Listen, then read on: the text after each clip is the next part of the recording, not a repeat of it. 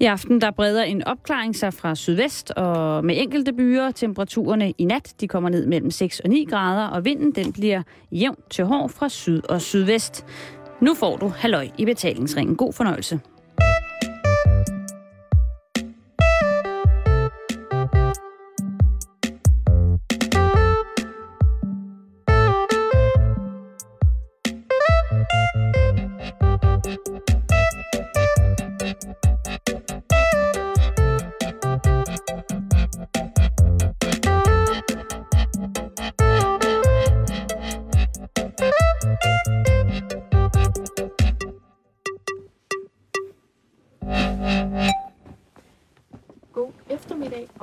Rigtig hjertelig velkommen til. Du lytter til Halløj Betalingsringen her på Radio 24 /7. Det er blevet tirsdag, hvilket jo betyder, at jeg endnu en gang har fået lov til suverænt at bestemme, hvad der skal ske her i studiet den næste times tid. Er du øh, ny her i selskabet, så kan jeg lige repetere reglerne en gang for Karendag. Det er som sagt mig, der bestemmer, og selvom Simon er her til stede i studiet, så må han kun sige noget eller spørge om noget hvis han rækker hånden op, og efterfølgende får lov af mig. Godt. Derudover så er det jo så også den her dag, hvor at jeg vælger et emne eller et tema, som jeg synes er interessant, og som jeg så bestemmer, at vi skal snakke om.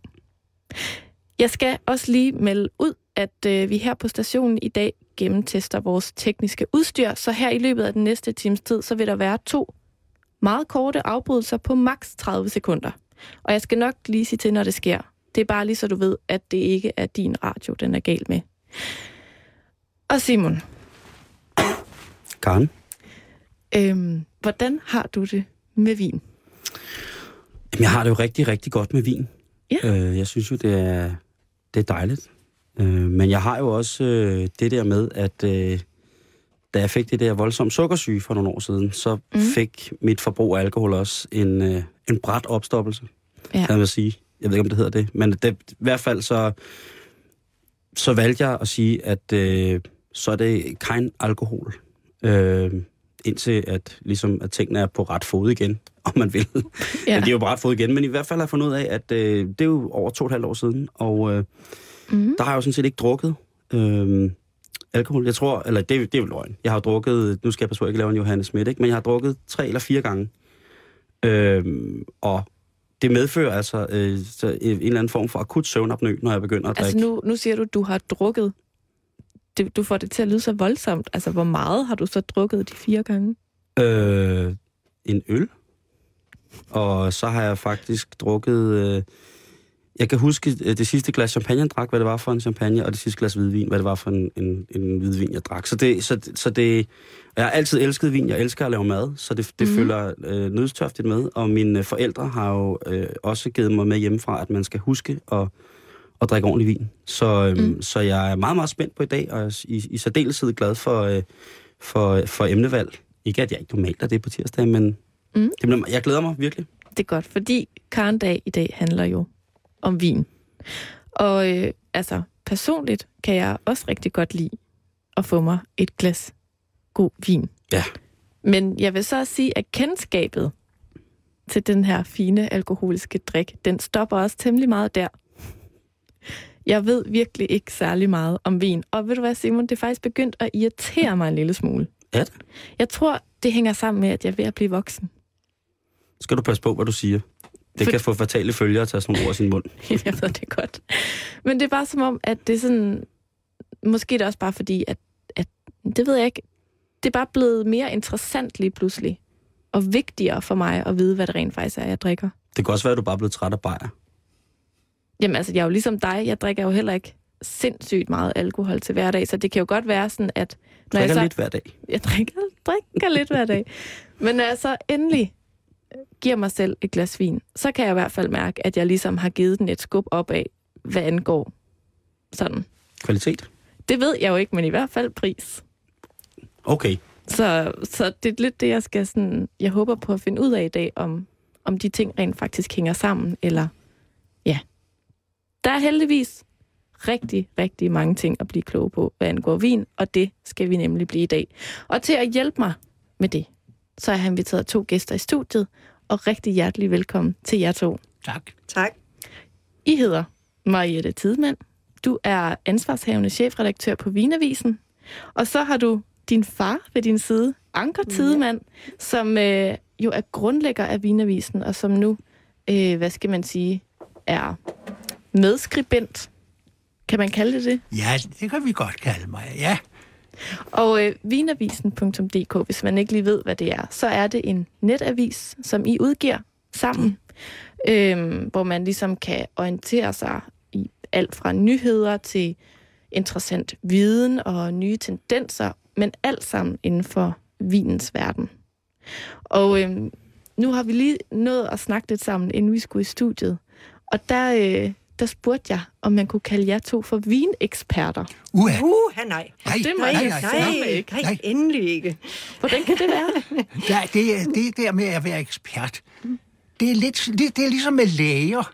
Læger er ikke eksperter, de er all-round øh, læger. Hvis man er som læge ekspert, så er, det, så er det fordi, man ved noget specielt om, om hjerter eller hjerner eller et eller andet. Det er sådan med vin. Øh, vineksperter, det kan godt være, at der er nogen, der er eksperter i en enkelt drue eller et eller andet. Men en all-round øh, øh, skal vi kalde det, øh, vinskribent, som, som vi er, øh, eller en, der øh, går ind i vinen, kan ikke, være, kan ikke generelt være ekspert. Men man kan være opdagelsesrejsende, og det er det, vi er og har været i, i mange år. I, I et fuldstændig uudtømmeligt emne, simpelthen. Det er jo også det, der gør det så fascinerende, at øh, man kan blive ved. Man kan blive ved med at få noget nyt at vide. Og det er jo lige præcis det, der er med jer to. At I er jo vildt passionerede omkring det her med vin. Mm. I vel, i stedet for vineksperter, kunne man vel kalde jer for vinentusiaster. Ja, ja det er et dejligt ord. Ja. Ja. Det er vi nemlig. ja. Dejligt positivt Ja. ord. ja. Og, eller, eller, eller man kunne også kalde os missionærer. Lidt i den retning, for vi... Hvordan vi, kan det være? Fordi vi vil jo gerne udbrede det gode budskab om vinen, og det er det, vi gør med, med vinavisen.dk på nettet. Udover vinavisen.dk, så har I begge to gang i mange andre ting. Kan I sådan kort prøve at rise op, hvad det rent faktisk er, I, I laver, udover, Ja, viner, udover altså- vinavisen? Ja, jeg, jeg er uddannet øh, magister i kunsthistorie fra Københavns Universitet, så jeg har også et ben i den lejr ved det, at jeg er øh, fast guide inde på Davids Samling. Et fantastisk museum, der har øh, en af verdens fineste is- samlinger af islamisk kunsthåndværk, blandt andet mm. fra den gamle islamiske verden. Og så har jeg ellers min egen skribentvirksomhed, hvor jeg leverer artikler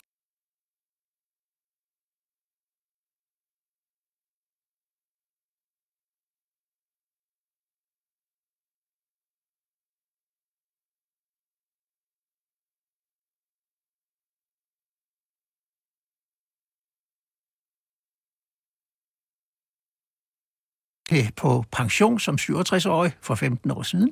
Og øh, samtidig øh, i, i de 15 år har jeg så udgivet fem bøger om matematik, øh, plus at jeg har mange andre jern i ilden.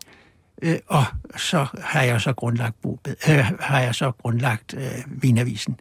Og den her netavis, Vinavisen, den grundlagde du jo for 15 år siden. Ja. Det her med vinen, hvorfor lige præcis vin? Hvad er det ved vinen, der ligesom Yep. har fået et godt tag i jer begge to?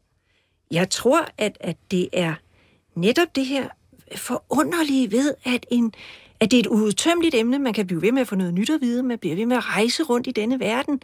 Øh, og så det fascinerende ved for eksempel, at en, en, en øh, klasse af nøjagtigt de samme druer kan munde ud i så vidt forskellige vine, afhængig af klima, jordbundsforhold, vinmagerens intentioner. Øh, det er jo fascinerende. Og så smager det jo godt. Det betyder også noget. Ja. Og så kan vi ikke se bort fra, at vinens verden er så mange ting. Det er botanik, det er teknik, det er øh, rejser, det er kulturhistorie, det er geografi, det er, en, det er mennesker, ikke mindst mennesker øh, bag disse øh, vidunderlige dråber. Øh, alt det er, der er noget at interessere sig for, noget, der går, øh, går på opdagelse i. Det er jo rigtigt, det er disse ringe i vandet, som er så spændende, og som vi netop også forsøger i vinavisen.dk at formidle videre. Disse mange ting, der er rundt om vinen, og som gør det så spændende. Anker, jeg tænker sådan på, kan du huske, hvornår at den her vinpassion, den ligesom rammer dig, og hvordan det det opstår? Hos mig? Ja. Ja.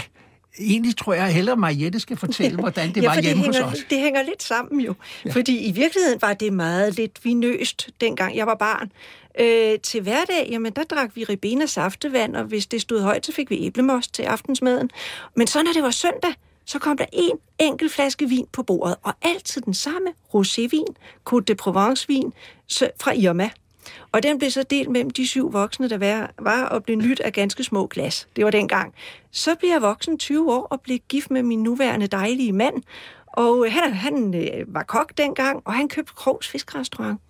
Og så var vi jo nødt til at sætte os rigtig grundigt ind i det, og vi smagte et hav af vine, for at kunne finde ud af, hvad der skulle i kælderen, og hvad der skulle kunne matche på vinkortet til alle de kreationer, kokkene lavede i køkkenet. Så der blev min vininteresse og viden skærpet, og samtidig Ja, faktisk nogenlunde samtidig med Krogs Fiskrestaurant dengang for 30 år siden. Så begyndte min far også at interessere sig for vin, og så blev rosévinen om søndagen byttet ud med nogle mere ædle dråber i fine karafler, hvor vi sad og gættede og havde en masse sjov ud af det. Ja, og det, det var grunden til, at jeg kom ind på, på, på vinen for alvor. Det var, at jeg var på det tidspunkt chefredaktør for et blad, som hed Alt om mad. Og der havde jeg naturligvis en øh, vinskribent, som en dag svigtede mig. Jeg fik ikke artiklen til næste nummer. Han var taget på golfrejsen, og så tænkte jeg, det kan ikke være så svært at skrive om vin. Og så satte jeg mig ned og sagde, hvad skal jeg skrive om? Der var nogle vine fra Alsace. Hvor ligger Alsace? Hvad er det for nogle vine? Og så fik jeg fat i nogle, sådan nogle vine, og så, så slog jeg op en hel masse bøger, og så begyndte jeg at smage på de der vine, og begyndte at sige, der var, de var jo forskellige, og det var jo interessant. Og så satte jeg mig simpelthen ned og sagde, her er et stof, du må grave dig ned i det. Og så skrev jeg min første artikel om vin. Og det var så sjovt. Så ham, der skrev for mig, han, han mistede et job, for jeg skrev også i de følgende numre. Og, og så har jeg skrevet om vin lige siden. Kan du huske, hvordan du sådan gik til værks? Det her med, at du skulle jo også lige pludselig lære, hvordan man ja. smager på vin, og hvordan man skriver om vin. Jeg læste om, om, øh, om vin i bøger, og, og det var det videre. Nu havde jeg så skrevet en artikel om Alsace. Så begyndte jeg at skrive en artikel om, øh, måske, det kan jeg ikke huske, med et, et, et, et, nogle amerikanske viner eller et eller andet. På den måde gravede jeg mig øh, distrikt for distrikt ned. I løbet af nogle år, så havde jeg været hele verden, vinverden rundt i, i artikler. Og så tænkte jeg, alt det stof der, det må jo være, det, det, det laver du en bog. Så lavede jeg en bog, og den solgte i 32.000 eksemplarer, hvilket var helt fantastisk dengang. Øh, og det, så, på den måde, så tog det ene glas det andet. Så så hvis man sådan skal forstå det rigtigt, så er det ikke fordi, at du sådan har fået... Mariette, du har ikke sådan fået vin ind med modermælken, hvis man kan sige det på den måde. Altså, det er ikke fordi, at, nej, at ja, ja, du altid nej. er vokset op i et hjem, hvor der blev sådan talt om vine og smagt på vine. Det, det er faktisk nej. kommet meget sent i begge jeres liv. Ja, det er det faktisk. Nej, jeg fik ikke læst godnathistorie, vinartikler højt som godnathistorie. Nej, det er kommet faktisk nogenlunde samtidig og sent i vores liv. Ja. Og begge har vi jo en anden uddannelse. Jeg som kunsthistoriker, og du som, som arkitekt. Ja. Så, så vi har en helt anden baggrund, men en kulturel baggrund, der gør, at vi også netop har interessen for alt det kulturelle rundt omkring vinen. Og I har jo mm. begge to prøvet det der med ligesom at stå som den her, ligesom mig, glade amatør ja. på emnet, øhm, og har lovet mig at hjælpe mig senere i programmet. så der er masser af tips at hente lidt senere om, jamen altså, hvor skal man overhovedet starte, ja. hvis man gerne vil vide noget om vin. Ja. Inden vi når så langt, så øhm, kunne jeg godt tænke mig at høre, altså hele det her med at drikke vin. Mm. Hvornår begynder mennesker at drikke vin? Ja, det er, der skal vi helt tilbage til den gang, hvor mennesket bogstaveligt talt gik rundt på fire ben. Øh, en, en eller anden stenaldermand øh, for mange år siden, øh, så en dag en hulning i klippen, hvor der havde samlet sig nogle druer, der var faldet af en, af, af, af, en øh, vinranke, og, og de lå dernede og var blevet lidt halvrødende, og de var gået i gæring og var, saften var, var, havde samlet sig som en lille pyt, og han bøjede sig ned, øh, lagde sin kølle fra sig og drak det her. Øh, og det var jo sjovt, det der, der lige pludselig skete med ham. Hvad var det for noget? Og så på den måde, så sagde han, kom skal I se her, vi kan, hvis vi nu træder på de her druer, og så lad dem ligge lidt, og så bliver det så sjovt. Så opfandt de vinen. Så det var ikke engang fordi, eller det kan man selvfølgelig aldrig vide helt med sikkerhed, at det var fordi, det smagte sindssygt godt. Jo, men det var virkningen også. også. Det, ja, så, ja, ja, ja, det kan vi ikke se bort fra. Hvornår begynder man så at drikke vin i Danmark? Det gjorde man, og da jeg var barn i 30'erne, der, der drak man jo selvfølgelig, når der kom fine gæster, og så gik man hen til købmanden på hjørnet og købte en flaske. Der på Østerbro, hvor jeg voksede op, øh, der havde han kun en slags, det var en Macon-vin, øh, han udtalte den ganske vist om maçon, men det var det eneste, han kunderne kunne udtale. Mm. Og øh, så købte man en flaske, og den blev så stille på bordet, men det var meget sjældent, øh, at vi ja, i mit barndomshjem så, så vin. Men selvfølgelig var der nogle, øh, skal vi sige, i, i samfundets øvre lag, som, som øh, drak vin. Men det er det, som kom ud til alle. Det var først efter, og et godt stykke tid efter den anden verdenskrig, hvor man så begyndte i, i, i supermarkederne, blandt andet øh, på øh, den legendariske Børge Olsen, som var direktør for Irma. Han øh, gjorde stor slag for at, at sælge vin. Der var andre, øh, skoldburene og så videre, der, der øh, gjorde vinen populær. Der var vinmærker som den med, med, den med tyren, Mm. Øh, ja. Og bastflasken, der bastflasken, den kom ja, jo også, de ja. gode Chianti-vin i bastflaske ja. i 70'erne. Ja. ja. Øh, den med syren mm. kaldte vi den der. Ja. der var præstetanker og hvad de hed. Men jeg tænker også på, sådan, altså, hvornår vin ligesom rammer Danmark, altså landet. Altså, det er vel endnu det, længere tid siden. Det er middelalderen. Nå, da, da, da de første flasker, eller de første øh, øh, kander kom på bordet med vin, det var i middelalderen. Men, men det var mere almindeligt at drikke øl, altså ja. i de brede lag. Øh, så det var kun sådan mere velhævende folk. De, det var, de, det var de hoffet, havde vin, hoffet, hoffet ja. De havde vin på bordet. Er det noget med, at kongehuset stadigvæk har noget af den der el-gamle vin tilbage? Du tænker på rosenborg vin Ja. ja. ja, den ligger nede under slottet i, i nogle store mm. fade, og så bliver der så drikker man jo af den, og så spæder man den op med, med yderligere vin nede fra, fra Tyskland. Øh, jeg har smagt den den, den smager aldeles redsfuld efter min mening. og fordi den er spædet op, så er der altså kun en lille bitte procentdel i dag, der er fra 1600-tallet. Det er ikke af den grund, man skal blive hverken adelig eller på anden mm. måde. Nej. Kan du prøve sådan at beskrive, hvordan den smager? Den er, har en, en stram smag, i hvert fald da jeg smagte den, dag nogle år siden, men, men den, den, øh, den er uinteressant, det er den. Det. Nå, det er meget sjovt at tænke på, at der ligger sådan en tusse gammel ja, det er det. vin et sted ja, og lager. Ja.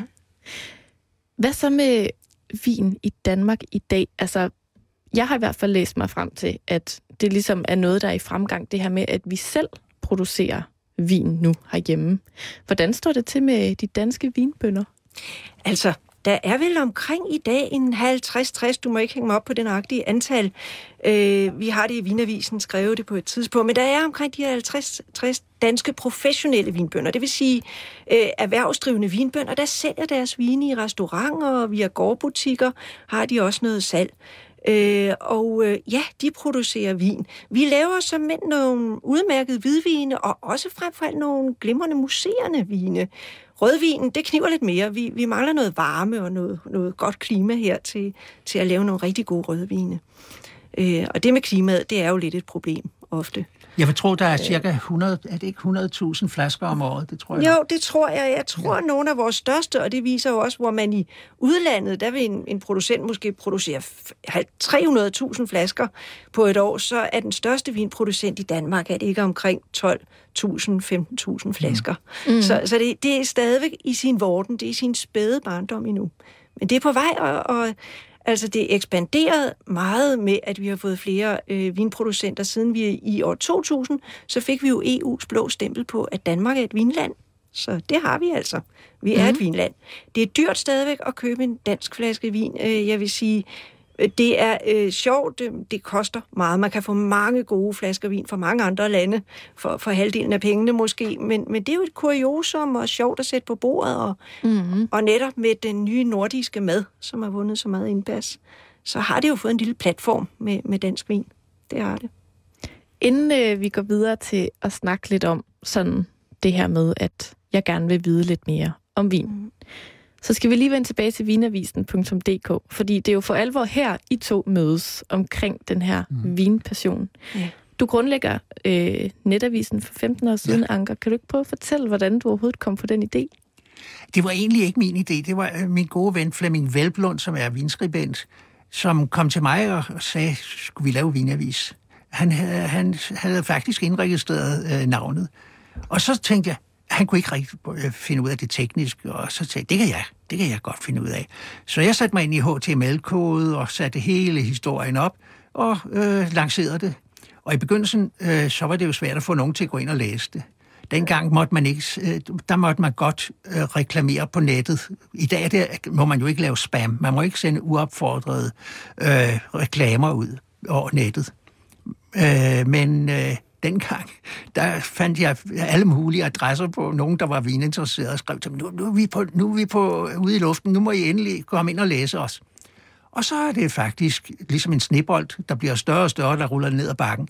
Så har vi fået så mange læsere. Ja, vi er... Øh, hver måned er vi, øh, sender vi en løbeseddel ud hver uge, og, og øh, i løbet af en måned bliver det til 36.000 øh, løbesedler, som vi sender ud i form af e-mails til dem, der har lyst til at, at få denne e-mail. Der er mange andre, der læser øh, Vinavisen foruden dem. Og i den øh, løbeseddel, der kommer så alle nyhederne. Vi skriver dem så kryptisk, så man må ind og læse Vinavisen på nettet. Mm. Og det gør de.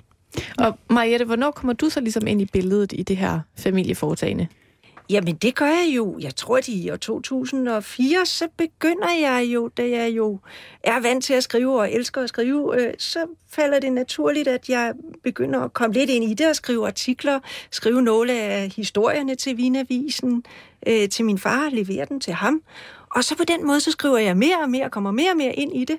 Og så ja, ligesom vinhuse, især i syden i Italien og Frankrig, de går i arv, så kan man sige, at i dag er det jo så mig, der, der, der ejer øh, Vinavisen og, og, og udgiver den og, og står for det daglige arbejde, men vi laver den sammen og ja. har vældig meget sjov ud af det. Hvordan er det at have sådan en geschæft sammen, far og datter? Jamen altså, vi har jo, det er jo en passion for os, vin. Og vi, vi, vi har det sjovt, det er privilegie, vil jeg sige, fordi det er ud over de familiære bånd, at være far og datter, også at have noget at gå op i, som er så sjovt som vin. Ja. Og vi har jo endnu en passion, og det er at formidle begge to. Som sagt, i matematikbøger, i kunstbøger, antikvitetsbøger mm-hmm. og daglige artikler. Og det er disse to passioner, vi, vi hælder i Vinavisen, om man så kan sige. Vi formidler på en, en uh, let tilgængelig, underholdende og, og samtidig informativ måde en, en, en viden om vinens verden. Men bliver I aldrig uenige om, hvordan og hvorledes, og hvem der bestemmer, og hvem Ej, der er chefen? Mariette er altid enig med mig. Så. Ej, jeg bestemmer jo, så det, sådan er det. ja, ja, nu du er chefen, og jeg er så jeg er glad for, at jeg ikke skal stemple ind om morgenen. Det er jeg glad for. Han har også kaffepause. Ja. jeg synes simpelthen, det lyder så hyggeligt. Det er det også. Jeg tror, jeg skal spørge min far, om vi ikke skal lave et lille en hjemmeside sammen om et eller andet. Jeg synes, det lyder rigtig herligt. Ja. Nu skal vi snakke om vin, og jeg håber, at I øh, vil hjælpe mig med at svare på alle mine mange spørgsmål omkring vin. Og vi starter benhårdt ud. Hvad er sådan de største misforståelser omkring vin? Altså vi kan også sige, hvad er sådan de største myter, hvis vi skal aflive, aflive nogle af dem? En meget stor myte, det er, at jo højere alkoholprocenten er i en vin, desto højere kvaliteten. Vi får en gang imellem stadigvæk spørgsmålet til Vinavisen. Vi besvarer jo altid ugens gode spørgsmål i Vinavisen. Om ikke det er rigtigt, at jo højere alkoholprocent, jo mere, højere kvaliteten, og det er en myte. Ja. Det hænger slet ikke sammen. Men skal jeg forstå det sådan, at hvis vinen har en høj alkoholprocent, så er den dårlig? Det, behøver den ikke være, men, men, men den kan altså ja. være det. Der er desværre en tendens til, at mange, især oversøiske vine, øh, har en meget høj alkoholprocent. 15, måske 16 procent. Det er jo næsten som nedvin. Altså bortset fra to glas vin, så falder man jo under bordet, ikke, når man sidder til aftensmaden.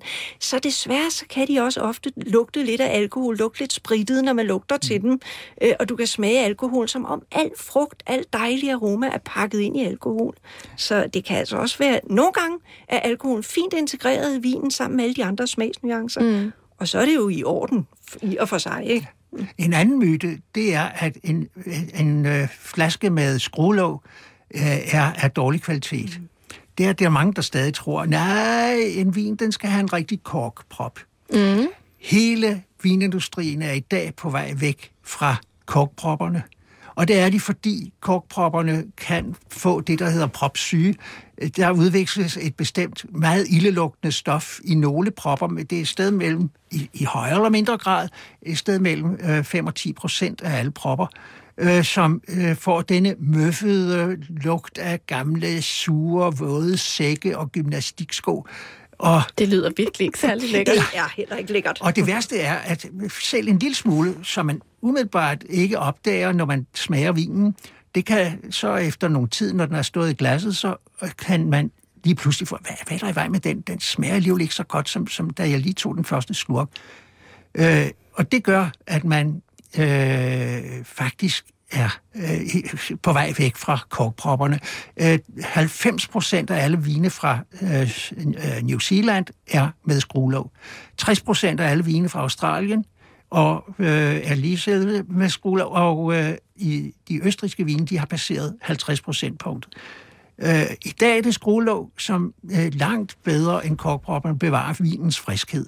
Mm. Så det vil sige, at hvis man nu Øh rent hypotetisk skal mødes med en sød fyr eller en sød pige og gerne vil have en flaske vin med, så skal man ikke nødvendigvis tænke, at det der skruelåg har lidt sådan en, Nej, nej. en discount Nej, slet effekt eller noget. Tværtimod, så kan du jo ødelægge hele daten, ikke? Ved Ja. at tage en flaske vin med, og så smager den underlig, og hvis man ikke lige ved, hvad en proppet vin øh, er, hvad prop er, så har du måske købt en dyr vin til over 100 kroner, for nu skal du til en rigtig fin date, god date, og så smager den altså frygtelig, og så siger du, uha, den køber jeg aldrig mere. Og hvad betyder det, når en vin den er proppet? Ja, ikke, det der, som... som Altså, det er Det, simpelthen det, det er denne møffede Jeg smag. må lige og tilføje, der, der er også noget kønspolitisk her. Nå, Ja, fordi øh, kvinder er, øh, har jo opdaget, hvor nemt det er at åbne et skruelåg. Mange kvinder har svært ved at, at, at hive den her prop op. Mange mænd derimod, de synes, at det skal have skruelåg, fordi så skal far her nok vise, hvordan man kan lukke op, mens mine meget store muskler kan lukke mm. denne her flaske op. Der er forskel. så, så, så skruelåget mm. kan på en måde være med til at aflive lidt sådan en, Ja. en mandig stolthed, Ja. eller hvad? Ja, og det, det har været et problem også for, for vintjenerne på restauranterne.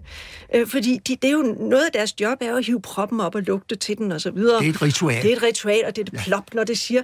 Så er der nogen i udlandet, jeg tror det er USA, der har fundet ud af, at de kan rulle med skruelåg. Så kan de rulle den- flasken ned ad armen, og så åbner skruelåg på en showagtig måde.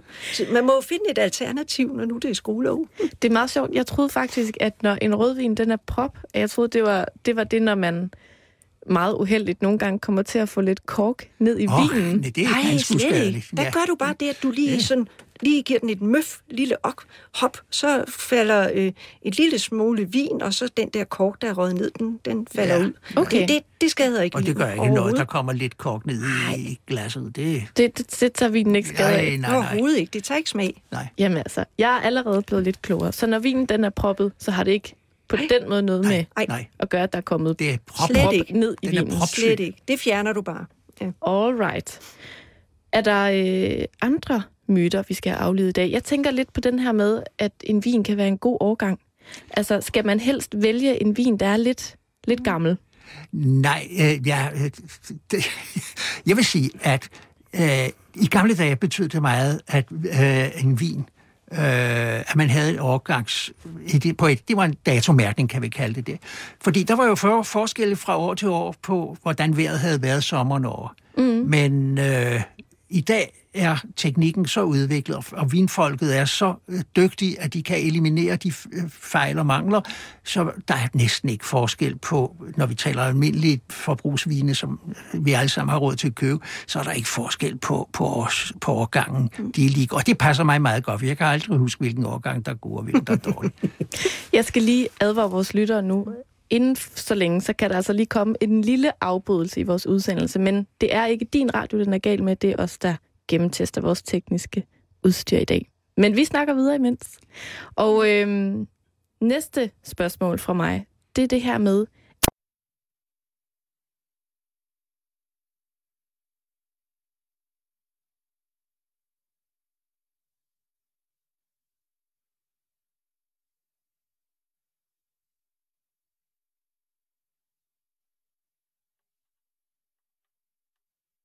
Det er jo Æblevin. andre frugter. Æblevin, det er i realiteten ikke vin. i ordets betydeligste forstand. Fordi jeg kan jo ikke lade være at tænke, at vin i mit hoved, det er ligesom den kasse, man putter mm. rødvin og hvidvin og rosé i. Og så er der champagne, og så er der alt muligt andet. Jamen, det er Men rigtigt. det er Champagne helt er, er jo også lavet på druer. Det er korrekt. Så det er også vin. Okay. Mm. Champagne er også vin. Fuldstændig ja. ligesom rødvin og hvidvin. Og rosévin i øvrigt. Og sødvin. Ja. Og sødvin. Og hedvin. Ja. Som også er lavet på druer. Når man så ligesom har, hvad skal man sige, som mig, besluttet sig for, at jeg vil gerne vide noget mere om vin. Hvad er så det aller, aller vigtigste? Er der sådan nogle tommelfingerregler? Det er jo selvfølgelig først og fremmest, at du går ind og læser vinavisen.dk. Det hver tænker jeg nok, jeg vil sige. Ja, og så har vi på Vinavisen, der har vi faktisk igen, der skal du ind i Vinavisen, der kan du klikke dig ind på alle de vinklubber, som der er over hele Danmark. Og det at være med i en vinklub, meld dig til en vinklub, fordi vin skal nydes sammen med andre. Og der er man mulighed for at snakke med nogle andre, der interesserer sig for vin. Smage dyre vine, fordi man køber en flaske til 500 kroner måske, og deler ud på, på 12 mennesker eller mere. Så mm. altså, det er rigtig, rigtig godt at gøre det på den måde. Det er en god indgangsvinkel. Vinavisen.dk, der kan du også klikke dig ind under bøger og læse en bog øh, om vin for begyndere. Gratis mm. bog, du kan gå ind og Den læse. ligger, og det, den er, ligger på nettet. det Ja. er virkelig for begyndere. Simon, du vil gerne spørge om noget? Men øh, jeg, må, jeg, jeg skal lige gå et minut, og så kommer jeg tilbage igen. Fint, det må du gerne. Godt, tak. Så selvom man ikke ved så meget om vin, så skal man ikke nødvendigvis være bange for at tage til en vinsmagning. Fordi jeg vil jo blive sådan lidt, Nå, men skal jeg så, hvordan lugter jeg, og hvordan gør jeg, og hvordan duft, altså ikke hvordan lugter jeg, men hvordan dufter jeg til vinen, og så videre. Altså, så det skal man ikke nødvendigvis være bange for. Nej, det skal man ikke. Så om ikke andet, så kan du kigge på de andre. Der er måske nogen, der ved, hvordan man slynger glasset rundt, så man frigiver Folk, der ved en lille smule om vin, de elsker at fortælle andre, hvordan Ja, og hvorledes. Og det er jo vinsmagning. Det er jo ikke noget, det er jo ikke noget højt teknisk og, og indviklet. Det, det er hyggeligt og sjovt, og man kan udveksle, og man kan åbne hinandens øjne for... Har du lagt mærke til, at den vin har en, en meget interessant smag? Der er sådan en toner af eukalyptus. Ja, eukalyptus? Ja, det er, ja, jo, du har ret. Det er eukalyptus, ja. Mm. Eller hvad det nu er.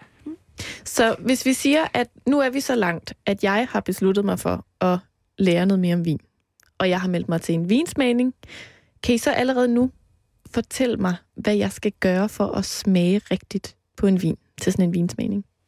Ja, altså for det første skal man have de rigtige glas. Det skal være tulipanformet, sådan at, at bouqueten den kan åbne sig, duften kan, kan åbne sig for neden og koncentreres opad, ligesom lidt i en kejleform, op mod din næse. Så skal du tage glasset, og så skal du køre det rundt, så du rigtig får iltet vinen, sådan at alle Ja, og al slynget den op slynget på det op. indersiden, ja, på af, indersiden af, glasset, så der øh, afgives ekstra mm, aroma. aroma. Mm. op igennem øh, glasset, og så stikker du næsen ned, og så dufter du ind, og, og, eller lugter til vinen, mm. og, og så finder ud af, hvordan du synes, den lugter. Hvorfor er det vigtigt, hvordan vinen den dufter? Det er jo en, en del af helhedsoplevelsen, om du vil, og det kan måske også fortælle dig, når du så smager på den, at det er en harmonisk vin, lever smagen op til det, du lugtede. Hvis du nu siger den, og det kan man jo godt være ude for, den lugter fantastisk, den her vin, ikke? Der er brumbær, rig frugt, og så smager du, og så har den måske en spritet kant, eller et eller andet skarpt, du ikke bryder dig om. Mm. Så, så det er en helhedsvurdering, når man sådan skal vurdere en vin. Og når man så smager på vinen, mm. Er det så sådan noget med at gurgle og suge den hurtigt ind i munden? Og Der, der er mange, der, der og- samtidig tager en masse luft ind over øh, og, øh, i munden øh, det, og sluprer højlydt. Nogle gange kan det blive lidt for meget, synes jeg. Ja. Og, Især hvis Men- det er en større forsamling. men øh, det er ikke nødvendigt. Men man, man får den lidt rundt i munden, man beholder den i munden, man prøver på, og så vurderer man, øh, den kommer godt ud i siderne, hvor smager man, og Mhm. så øh, øh, bagefter, så vurderer man, hvor meget der så i munden i den såkaldte eftersmag øh, øh, de aromaer og, og oplevelsen. Mm. For det er eftersmagen netop. Den er også vigtig, og den kan byde på nye øh, øh, smagsnuancer øh, meget lang tid efter nogle gange. Mm. Altså, jeg kunne forestille mig, at det minder en lille smule om noget, jeg har prøvet før, fordi at jeg er barista. Det vil sige, Nå, at jeg er sådan ja. en, der har lavet kaffe. Mm. Øhm, hvor jeg har været til sådan nogle cuppings, som det Ja, hedder, altså ja, ja. kaffesmagninger. Ja, det er det. Og der bruger man sådan nogle, øh, hvad skal man sige, øh, ord fra andre sammenhænge. Ja. Til at beskrive smagen med. Gør man også i. Når, Ja. man, når man beskriver, hvordan en god kop kaffe smager, så kan man sige, mm, den har noget brød, ristet brød oven i købet, og noget chokolade, og noget hasselnød, og så videre. Ja, ja. Har I nogle gode sådan, ord, jeg kan tage med til Jamen, vinsmagning? Der, der er jo mange ord. Det er jo typisk, så er det noget med frugt. Der er lidt brumbær, solbær og så videre. Øh, men det kan også være, at man siger, at det er vingummibamser. Jeg ved, hvordan vingummi Har du der. prøvet sådan en vin? Ja, det har jeg. Det kan man godt være ud for lidt parfumeret lugt. Det kan jo være eukalyptus, som min far siger. Det kan være mint. Det kan også være sådan noget, som der var en, der engang sagde til mig til en vinsmag. Synes du ikke, den lugter lidt af falkkasse, den her sådan lidt? Af hvad for noget? Falkkasse. Han tænkte på sådan noget med gasebind og hæfteplaster og, Ja. og, Og den slags. Ja, Og ja, så var der ikke en- så var der en det er, når man vinskrift. åbner en falkkasse. Der var ham, ja. der skriver om vin i et større dagblad her, Ja. som havde smagt en vin, som, som nærmest lugtede af svedig armhule. Ja. Uh, det, ja. det synes jeg nu altså ikke er så morsomt. Nej. Men er der, er der noget, man ikke kan sige? Eller skal man faktisk bare sige det, man føler? Man siger det, man føler. Der er ikke noget øh, øh, begrænsning. Og det gør det jo også nogle gange lidt morsomt. Ja, det er jo også det, der faktisk er det vidunderlige ved det, når man beskriver vin. Det, det er jeg synes. Og det gælder mm. alle dem, der skriver om vin i aviser og blade. Det gælder alle dem, der giver stjerner og glas og hvad ved jeg. Det er det, de synes. Det, der, er ingen, der er ingen fast, øh, målbar, øh, teknisk regel der. Mm-mm. Og så er vi jo tilbage ved det her med, at det er altså svært at være ekspert på området, Ja. fordi det jo også har noget med smag og behag at gøre. Ikke? Ja. Simon, du vil sige noget? Nå, men jeg kunne bare godt tænke mig at spørge jer om, øh, om, om når man så læser vinartikler øh, eller vinanmeldelser, hvis man har øh, holder et, et, en avis for eksempel, ja. hvor der jo i tide og utide skal, skal testes øh, noget vin. Øh, hvis man nu kun holder en avis i husstanden, man siger, så er der kun, lad os sige, hvis vi er heldige, to forskellige skribenter, som på skift drikker vin for læserens skyld.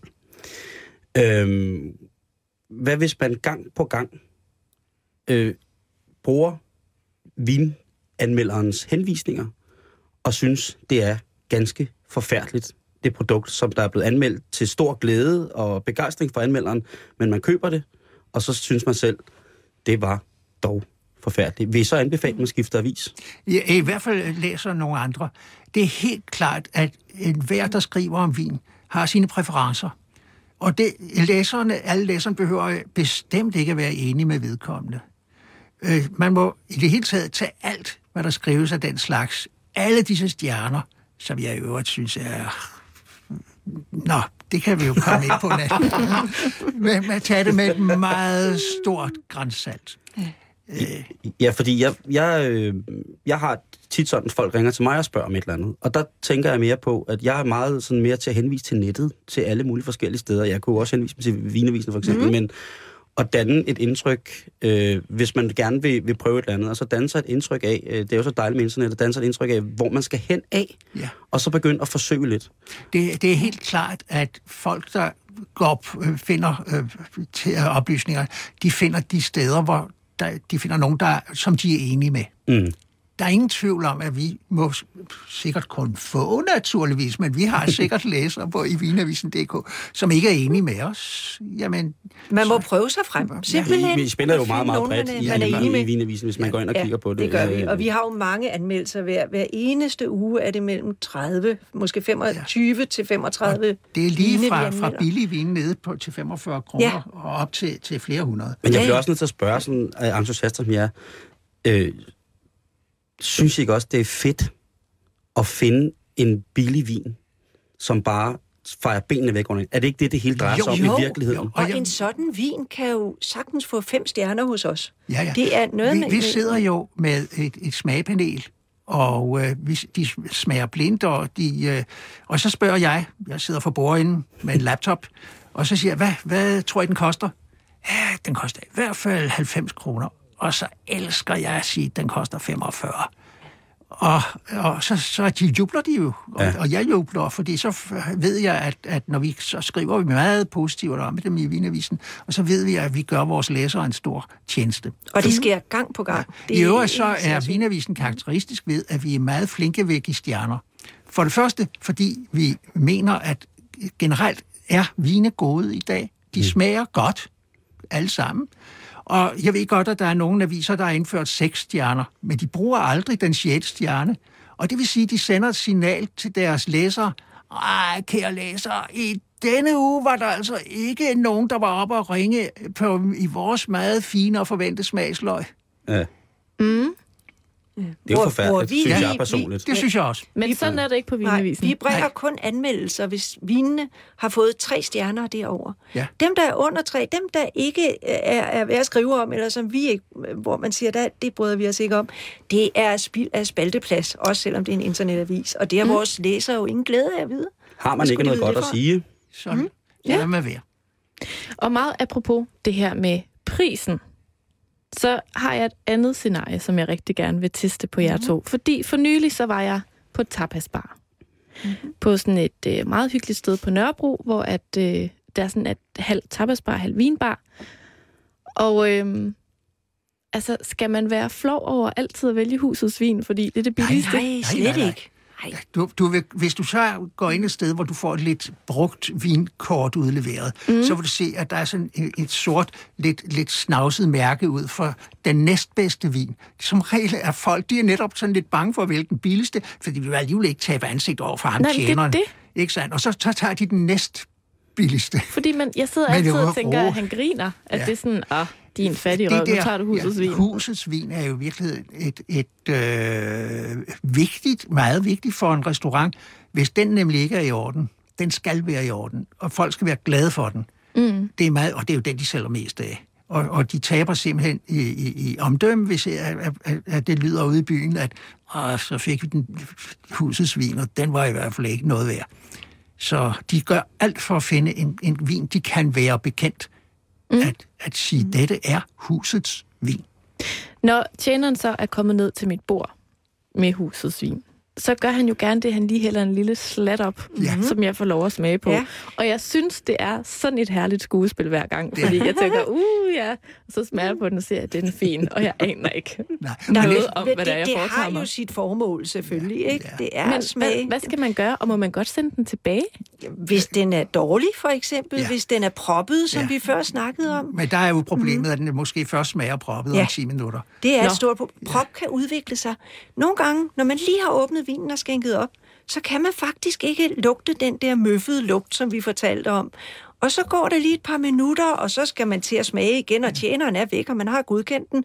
Og så stikker man næsen ned, og så siger puha.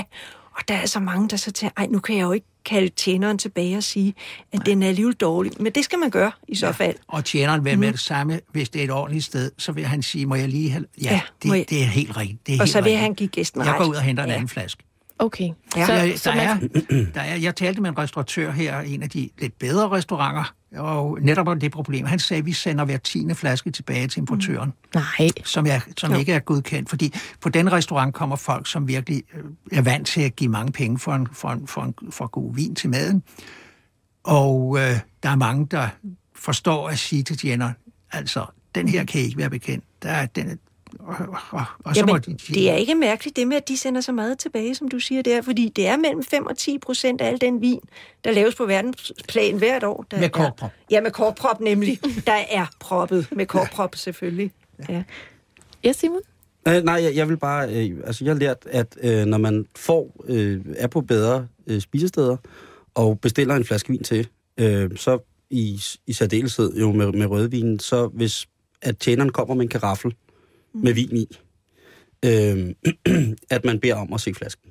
ja, Og så, og så identificere, at ved at lugte, at øh, både... Øh, hvad hedder det, at vinen i flasken med den meget, meget dyre etikette på, er identisk med den vin, som der bliver serveret i karaflen. Ej, det har jeg slet ikke tænkt på. Jo, fordi hvis du sidder med en Lafite Rothschild og har betalt kassen for det, Ja. og det er bare en, en, det er sådan en, den kender alle, fordi den er meget, meget dyr, og det, det er meget klassisk. Og Nu det er, serveres den kun på, mm. øh, på øh, restauranter, som, øh, skal vi sige, har øh, gode vintjenere, som er ærlige. Og, der er ingen grund til at mistænke, at, øh, men selvfølgelig kan det, man bede det om... er jeg ikke enig med dig i, Nej, måske desværre. skal man jeg har desværre haft nogle, Har øh, nogle det? oplevelser, Ja. øh, både i Europa, på Ja. rigtig, rigtig fine Ja. restauranter, Ja. hvor der har været tale om fejltagelser. Ja, mm-hmm. hvor de har haft ja, ja. forskellige karafler stående med åbne Ja, vine, ja. som man kunne dufte netop, fordi at så blev de iltet, og så var de dekanteret på forhånd, og så kunne man ligesom... Men hvor der simpelthen har været, været fejl. Ja. Et, et andet problem, det er, når man har godkendt en vin, og så øh, efterhånden har, har, har bordet rundt, er der ikke mere i flasken, og så siger tjener, "Øh, skal der være en flaske til her? Og så kommer han med en ny flaske og hælder efter i der, hvor... I den anden vin, som er blevet hældt op, i og det er den- samme type, og samme op, ja. fuldstændig og det er jo et problem. Så er der bør man sige til tjeneren, vi venter først til vi har tømt, hvad vi har i glassene nu, og så kan vi få den nye vin. Altså, må jeg lige spørge, hvorfor er det et problem? Jo, Fordi hvis den er næste, proppet, den næste er flaske det er måske syg, Den kan og så ødelægger han Ja. al den vin som fra den første flaske, mm. som stadig står i glassene. Så Men Karen, der er også noget andet. Ja. Fordi når vi nu har så, så dejligt selskab, så, øh, så jeg må jo indrømme, at jeg har jo øh, kendt Anker i rigtig, rigtig mange år. Øh, Anker har ikke kendt mig, men jeg har, har kendt øh, Anker rigtig meget, fordi den første vinbog, jeg købte, den hed Vinens Fundelige Verden. Og øh, det er en bog, som Anker har skrevet. Ja. Mm. Og øh, så jeg var jo lidt, vi blev enige om, at øh, det er jo altid rart med en værtsgave, med noget øh, som, af vin som værtsgave. Den kan man jo altid redde hjem. Men det er jo ikke bare at købe en, en, en værtsgave vin til her for tiden, man herovre, han har sagt, vel? Nej, Så jeg har, været, jeg har, har folk. haft mit hoved i blød i virkelig lang tid for at tænke, kan jeg finde en vin, som I måske ikke kender, og som I måske vil synes var en lille smule sjov?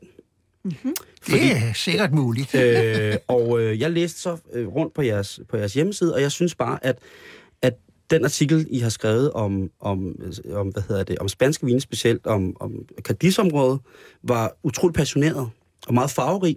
Og der var rigtig mange gode ord, og når man er vant til at skrive og læse ting, så lægger man altid mærke til, at det her godt skrevet. Bliver man glad af at læse det? Bliver man både oplyst, er det faktuelt, informativt øh, og stadigvæk med glemt i øjet? Og så tænkte jeg, jeg må have fat i det område. Og det er jo et fantastisk område, Cadiz-området øh, i, i, i Spanien, som jo er kendt for blandt andet at lave øh, mest af alt øh, sherry. Ja. Øhm, øh, fordi at, øh, at øh, hvad hedder det, mikroklimaet omkring Cadiz er så fantastisk, og fordi den har en helt speciel terroir. De har meget, meget, øh, altså de har den her fantastiske kalke jord, som giver øh, rigtig, rigtig, rigtig mange fine øh, muligheder for at dyrke øh, perfekt. Så jeg har fundet en vin til jer, som jeg gerne vil give jer. Javel, Hey. det er jo spændende. Ja. Ja, nu tager han det hvide klæde Må vi af. så se? I kan jo få lov at øh, beskrive for du- lytterne, hvad I ser. En petit verdot står der, det er et druenavn. Petit verdot, øh, verdot er en drue, som øh, man især bruger, øh, brugte i tidligere, men også stadigvæk i Bordeaux. Bodegas Louis Perez. Ham har jeg mødt en gang. Og den er fra 2008, står der på. Ja, ja. den kender jeg ikke. Den kommer fra Cadiz, og det er interessant, fordi mm. det, det er ikke så mange vine. Men Det er jo sherryen, der kommer mm. dernede fra. Lige præcis. Det er meget interessant. Og det, der også, synes jeg, som var lidt sjovt, det er, at det er en 100% Petit Verdot. Ja, Den er det er simpelthen sjældent. Det er meget Ja. ja. interessant, for det er jo en drue, du bruger til, til op, blandingsvine. og det, man bruger ikke særlig meget af den. Ja, nemlig. I klassiske Bordeaux vil man have brugt omkring 1 til op til 3 procent Ja. øh, som, som blandingsprodukt, øh, specielt til Cabernet Sauvignon, Ja. øh, som er en, en, en kongedrue øh, for omkring det, og Bordeaux er jo meget. Det, der er sjovt her, det er jo, at det er en spansk producent, Ja. øh, der har taget en fransk blandingsdrue, og det er en drue, som, som, som giver utrolig lavt udbytte, hvis man skal behandle den ordentligt og med respekt. Ja. Øh, bodegaen, som den her vin kommer fra, den er, øh, hvad hedder det, øh, den er per 2010 fuldstændig økologisk og Jamen. biodynamisk. Aha. Ja. Og det er jo også Ja. et tiltag, ligesom som, hvad hedder det, propperne, at vi bliver begynder at, at, også at vælge ud fra, hvad vi som konsumer ser er praktisk i henhold til vores miljø og vores omgivelser. Ja. Mm-hmm. Øhm, hvad hedder det? Det er jo en... Nu snakker vi om det med alkohol. Øh, og det er jo en voldsom vin, Ja, det her. 15 procent. Ja, Det er en det er meget. voldsom vin, og Ja. det er en voldsom droge. Ja. Mm. Øh, så, så vi er ude i øh, helt sikkert øh, tobak og lakrids mm. og øh, overmodne sortebær. Øh, og vi er ude i noget, som tilegner sig godt til, hvad vi spiser i det her vejr. Ja. Jeg tænker, at hvis jeg har lyst, så skal I tage den til Mortens Aften. Ja. Ja. Selvom producenten selv siger, at, øh, at den til and er, kan være eksperimenterende, mm. øh, så vil jeg tænke, at den, den, den, er, den er rigtig, rigtig, øh, rigtig god til lige præcis det. Men det, som jeg synes, der var så sjovt, det var netop det der med, at øh, det, det, der bliver lavet 1000 flasker om året. De kan ikke lave mere på det udbytte, de Det har. er ikke meget. Nej. Det er på lave stokke, mm-hmm. øh, og hvad hedder det, det er øh, ikke sent høstet. Det er faktisk, øh, ja, det vil være lige omkring nu, øh, øh, eller for, mm-hmm. for et par Ja. uger siden, inden for et par uger siden, ja, ja. at de høster Ja. de her druer. Øhm, og øh, den er, øh, hvad hedder det, selve vinen er, hvad hedder det, øh, fuldstændig, øh, den går direkte på nye franske fa- efad. Mhm. Øhm, Sig og mig, er- kender du folkene dernede? jeg kender ikke øh, Louis. Jeg, min meget, meget gode ven, og grunden til, at jeg også interesserer mig for vin, hedder David Tofterup, og han har været kyber og arbejder i øh, Alicante. ken- ham kender jeg godt. Og ja. det er en af mine allerbedste gamle venner. Ja, vel, ja, vel. Øh, så, og egentlig så vil jeg også gerne have præsenteret, ham, præsenteret jer for nogle af hans nye vine. Øh, men jeg tænkte, ah, det er måske også, den kender folk, og bla bla, det skulle være lidt specielt. Ja. Ja.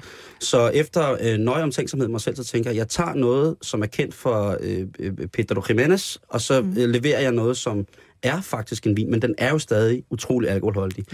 Ja. Men, den, men, men, men jeg, altså, Den ser vi frem til. Vi glæder ja. os, og så, så må vi se, om vi giver, os, giver dig ret i dine, I dine smags. altså, det er en meget Indtryk voldsom der. sag. I, Ja, kan jo det, lave, Ja, I men- kan jo lave en lille anmeldelse af den. Det kan vi da. Det kunne hvem, vi hvem importerer den i Ja, hvem, ja.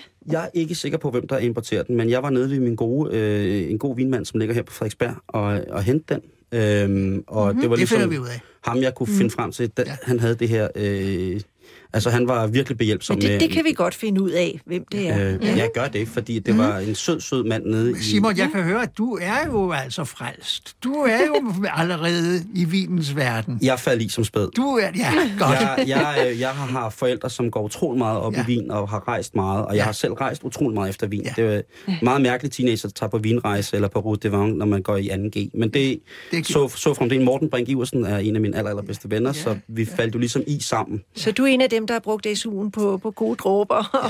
Ja, men- i hvert fald også god. Det- ja, også gode dråber. Men som jeg plejer at sige, der er frelse for enhver. Og, ja. I sandhed, Så der ja. er også og frelse Karen, for mig. Ja, Det er der, frelse for Karen. Der er Jeg kan også sige, at frelse Karen har god smag. Karen har glimrende smag. Altså, jeg har sådan en, og jeg ved ikke, hvor det kommer fra, men jeg har sådan en forkærlighed for, for chile. Chilenske Ja, vine. det er jo Mm, frugtrige vine, ja. dejlige frugtrige Øhm, vine, Så rødvine. det, det er sådan, en, det er sådan et, et pejlemærke for mig, Ja. og jeg Ja. Ved ikke rigtig om... Altså, men det er sådan, det er En af mine yndlingsvine kommer fra, øh, fra Sydamerika. Ja. Så øh, kan jeg Bordeaux bare La se. Postol, det er, Ja, ja, ja. det er fantastisk. det er jo, der Du må er man jo... Ja, Du ja, er- jeg har været på Casa La Postol Ja. i, i Ah. Chile, Ikke? Altså, som er sådan- et utroligt vinhus. Ja. Ja, deres, deres 2007 er... Altså, Det er også kraftige, kraftige rødvine. Ja, der er der, også- er, der er også alkohol. Men men er integreret alkohol. Ja. Jo, men jeg sige, men igen, økologisk og biodynamisk. ikke? Ja, Fantastisk. ja. Så nu skal vi passe på, at Karen Ja. også skal følge med. undskyld, Anker. Jeg ja. synes, jeg synes, det er okay, det også øh, bliver lidt nørdet. Her har jeg siddet og holdt mig. Inden vi slutter, så helt kort, Anker og Mariette. Hvad for en vin vil I tage med på en øde ø? Hvad er jeres yndlingsvin? Det, det spørger man igen og igen. Ja. Og det, det, Der, verden er jo fuld af gode vine. Det er jo næsten umuligt at Og sige. jeg plejer gerne Ja. at sige, for så lyder jeg rigtig, som om jeg har forstand på det. Ja, Jeg skal have en Chateau Latour 1961. Jeg vil have sagt to. Ja, og, og, hvor og meget så selvfølgelig ikke bare en enkelt flaske. Jeg skal have et par kasser med på den øde. Så vil jeg med på den øde ø. Hvor meget koster sådan en flaske? Hvis du kunne købe den, så vil den koste mange, mange, mange tusind kroner. Måske kan du få en på en auktion. Hvad skal vi sige? 50.000 og sådan noget. Greb i lommen. Ja, det er Hvis det er en god vin. På den anden side set, hvis du havde en kasse Latour 61 eller 62 med på noget ø, så vil du aldrig komme til at sidde der særlig længe alene. Nej, Nej, så vil jeg komme. så, er Altså, den, så er men- ikke mere øde.